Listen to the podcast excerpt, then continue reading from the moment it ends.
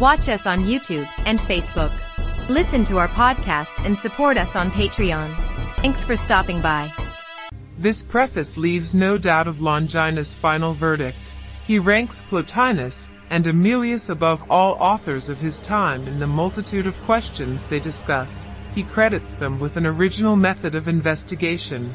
In his judgment, they by no means took their system from Numenius or gave the first place to his opinions, but followed the Pythagorean and Platonic schools. Finally he declares the writings of Numenius, Cronius, Moderatus, and Thrasyllus greatly inferior in precision and fullness to those of Plotinus, that while Amelius described as following in Plotinus' footsteps, it is indicated that his temperamental prolixity led him to delight in an extravagance of explanation foreign to his master, in the reference to myself, though I was then only at the beginning of my association with Plotinus Basilius of Tyre, my friend is theirs, who has written a good deal, has taken Plotinus as his model Longinus recognizes that I entirely avoided Amelius' unphilosophical prolixity, and made Plotinus' manner my standard.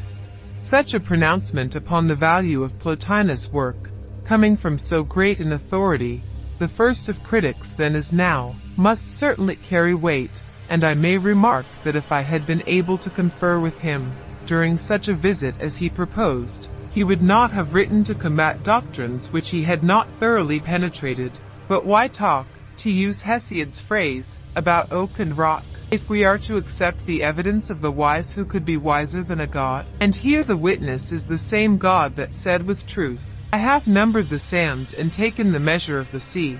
I understand the dumb and hear where there has been no speech.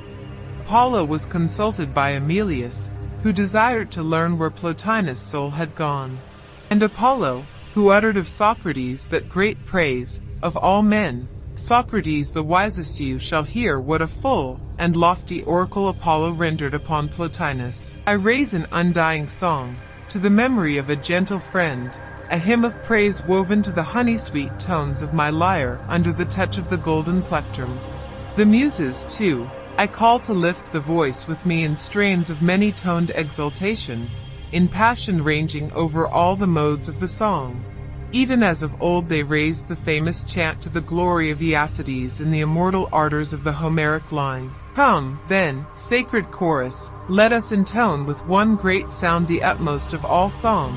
I Phoebus, Bathycates, singing in the midst. Celestial, a man at first but now nearing the diviner ranks. The bonds of human necessity are loosed for you and, strong of heart, you beat your eager way from out the roaring tumult of the fleshly life to the shores of that wave-washed coast free from the thronging of the guilty, thence to take the grateful path of the sinless soul, where glows the splendor of God, where right is throned in the stainless place, far from the wrong that mocks at law. Oft times as you strove to rise above the bitter waves of this blood-drenched life, above the sickening whirl, toiling in the midmost of the rushing flood, and the unimaginable turmoil, Oft times, from the ever-blessed, there was shown to you the term still close at hand. Oft times, when your mind thrust out awry, and was like to be wrapped down unsanctioned paths, the immortals themselves prevented, guiding you on the straight going away to the celestial spheres, pouring down before you a dense shaft of light that your eyes might see from amid the mournful gloom. Sleep never closed those eyes. High above the heavy murk of the mist you held them, Tossed in the welter, you still had the vision. Still, you saw sights many and fair not granted to all that labor in wisdom's quest. But not that you have cast the screen aside, quitted the tomb that held your lofty soul.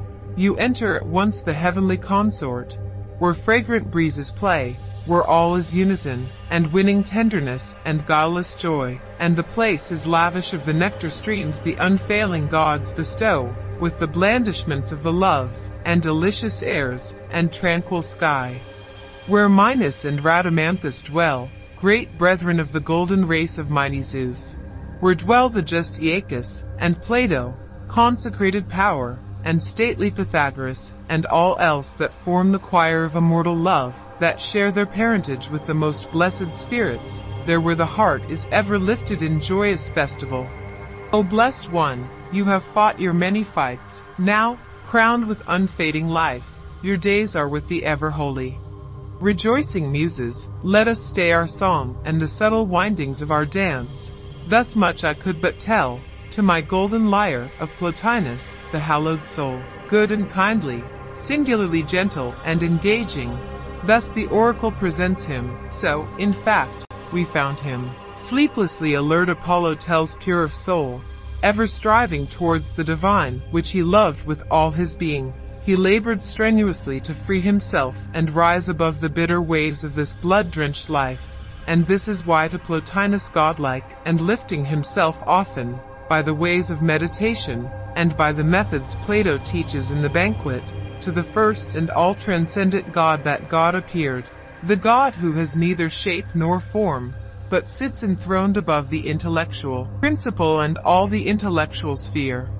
There was shown to Plotinus the term ever near, for the term, the one end, of his life was to become uniate, to approach to the God over all, and four times, during the period I passed with him, he achieved this term, by no mere latent fitness, but by the ineffable act. To this God, I also declare, I Porphyry, that in my 68th year I too was once admitted, and I entered into union. We are told that often when he was leading the way, the God set him on the true path again, pouring down before him a dense shaft of light.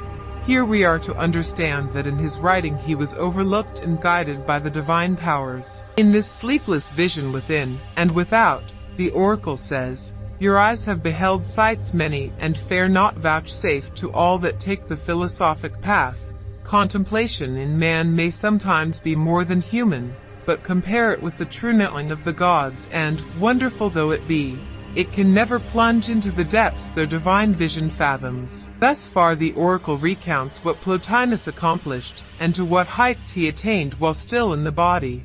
Emancipated from the body, we are told how he entered the celestial circle where all is friendship, tender delight, happiness, and loving union with God, where Minos and Rhadamanthus and Aeacus, the sons of God, are enthroned as judges of souls not, however, to hold him to judgment, but as welcoming him to their consort to which are bidden spirits pleasing to the gods Plato, Pythagoras, and all the people of the choir of immortal love, there where the blessed spirits have their birth home, and live in days filled full of joyous festival, and made happy by the gods. I have related Plotinus' life, something remains to tell of my revision and arrangement of his writings.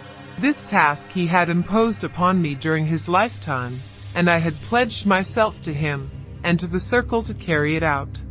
I judged that in the case of treatises which, like these, had been issued without consideration of logical sequence, it was best to disregard the time order. Apollodorus, the Athenian, edited in ten volumes the collected works of Epicharmus, the comedy writer, Andronicus, the peripatetic, classified the works of Aristotle and Theophrastus according to the subject, bringing together the discussions of related topics. I have adopted a similar plan. I had 54 treatises before me. I divided them into six sets of nine, an arrangement which pleased me by the happy combination of the perfect number six with the nines. To each such ennead I assigned matter of one general nature, leading off with the themes presenting the least difficulty.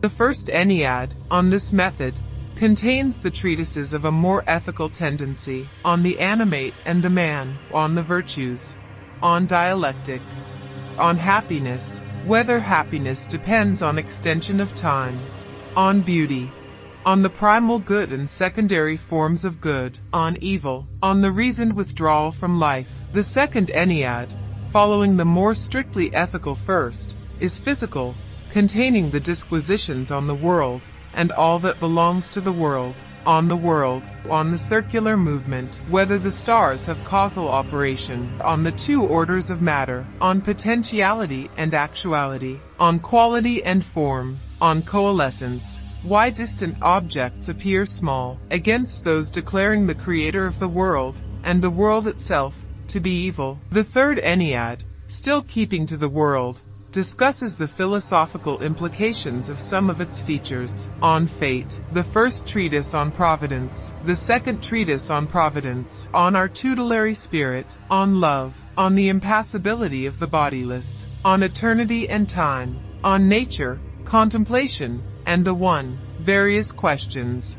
These first three Enneads constitute, in my arrangement one self-contained section. Treatise on our tutelary spirit is placed in the third Ennead, because this spirit is not discussed as it is in itself, and the essay by its main content falls into the class dealing with the origin of man.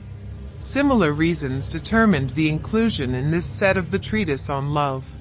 That on eternity and time is placed in this third Ennead in virtue of its treatment of time, that on nature, contemplation, and the one, because of the discussion of nature contained in it. Next to the two dealing with the world comes the fourth Ennead containing the treatises dealing with the soul. Fifth Ennead following upon that dealing with the soul contains the treatises upon the intellectual principle, each of which had also some reference to the all-transcending, and the intellectual principle in the soul, and to the ideas. Last Ennead, the sixth, constitutes one other section, so that we have the entire work of Plotinus in three sections, the first containing three Enneads, the second two, the third one Ennead. Thus, in sum, I have arranged the 54 treatises, constituting Plotinus' entire work, into six sets of nine. To some of the treatises I have further added commentaries irregularly, as friends asked for enlightenment on this or that point. Finally, for all the treatises, except that on beauty, which was not to hand, I have written summaries which follow the chronological order. In this department of my work besides the summaries will be found developments. The numbering of these also adopts the chronological order. Now I have only to go once more through the entire work, see to the punctuation, and correct any verbal errors.